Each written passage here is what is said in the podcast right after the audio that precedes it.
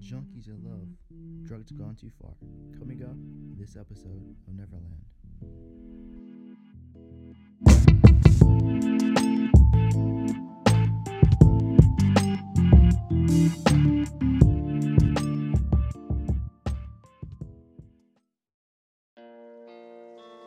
Sid Vicious of the Sex Pistols.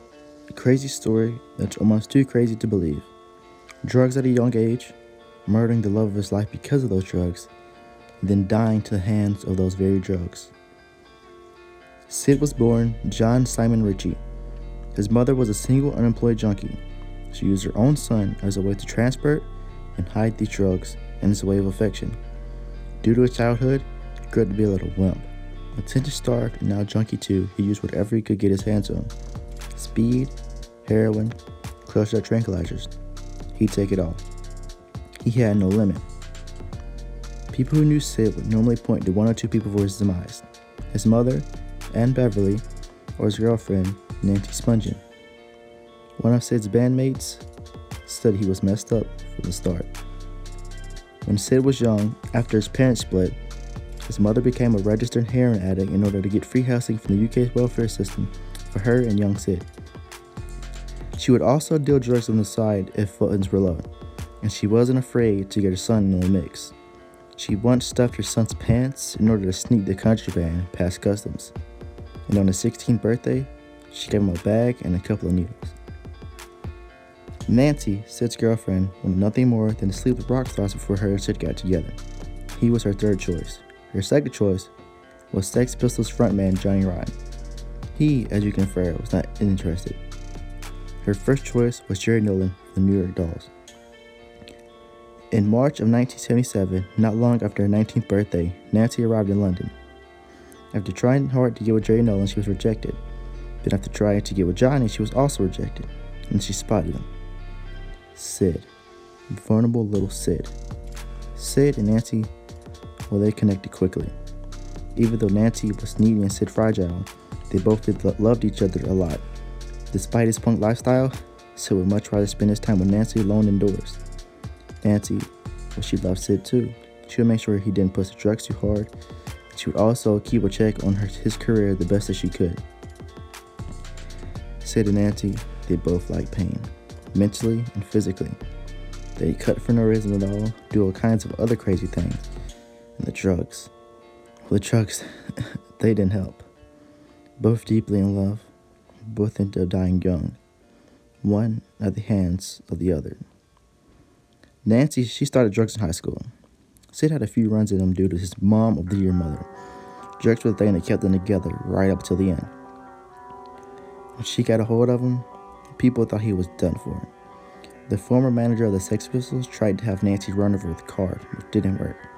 Nothing you could do would keep them apart. The manager purposely sent them on the way to America, partially due to the fact that no one could keep Nancy and Sid separated. While in America, Sid missed Nancy, and he missed the drugs. He missed the drugs so much, he carved Give Me a Fix into his chest. On top of that, even without Sid doing all his crazy shenanigans, the tour was falling apart. The band was a big hit all over, but they caused a big amount of unwanted attention. The pressure was too much. So, they did what all bands seem to do split. And Nancy, well, she was the only thing that was on Sid's mind and the drugs. So he raced his way back to London.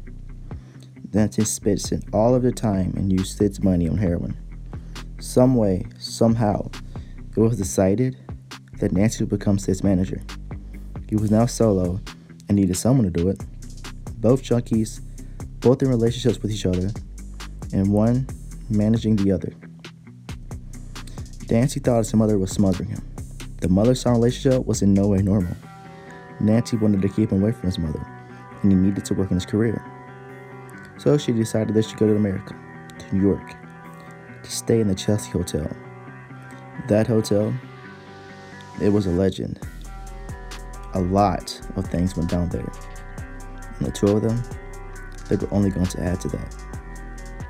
The bottom of the hotel was for junkies, which obviously where the two of them would stay. First floor, room 100.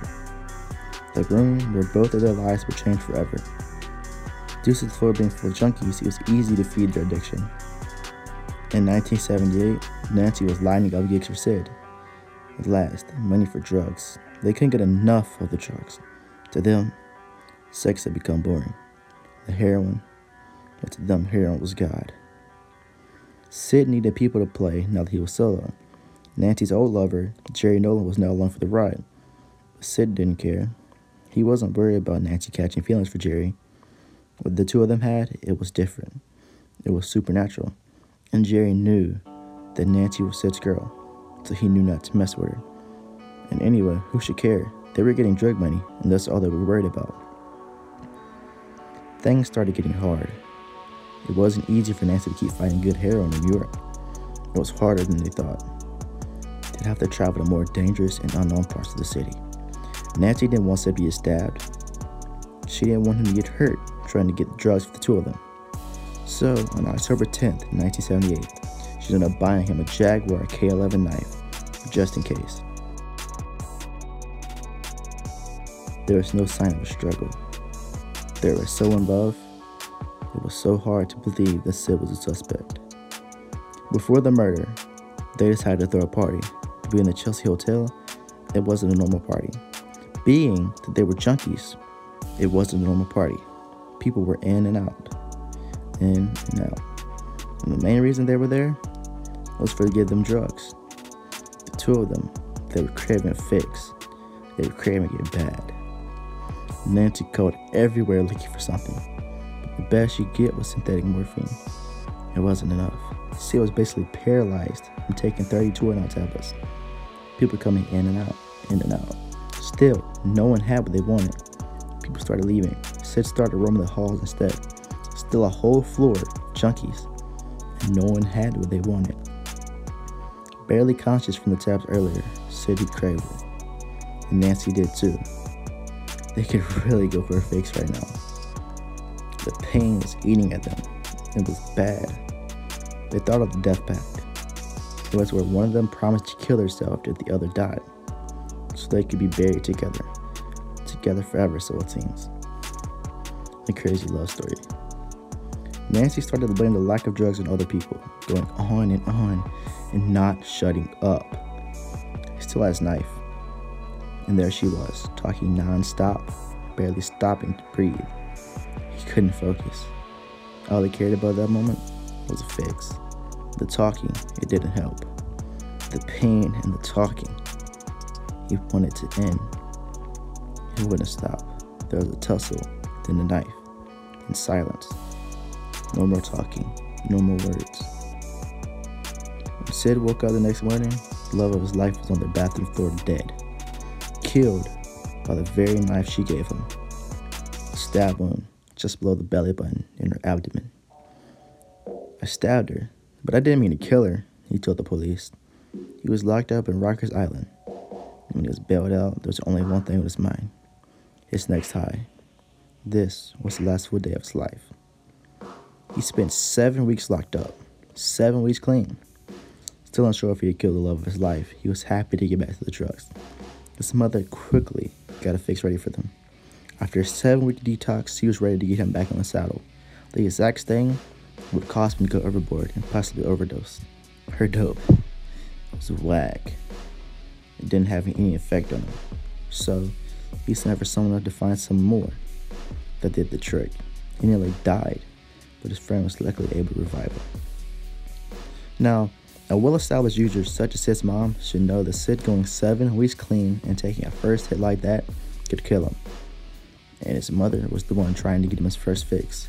She wanted him to be high almost more than he did. He wanted another fix, but was too stoned to do it himself. His new girlfriend, she wasn't cool with doing it. She didn't want his overdose on her hands, so Mama Century thought she helped Mama's boy out, even after what happened not that long ago. He wanted the pain gone. Maybe she can give him what he wanted. Pain and more pain. Then relief. Sleep. A deep sleep. Forever. He was dead. Official cause of death? Overdose on heroin. An official cause of death? Suicide by heroin. The possible true cause of death? Murder. by his own mother. February 1st, 1979. The day drugs went too far. If you enjoyed, please leave a five star rating and subscribe. It takes a lot of time to research this and write about these people, and even though it's short, I try my best. I like going over stuff like this, and I plan on doing this in the future. I'm Zando. This has been Neverland, and I will see you in the next one.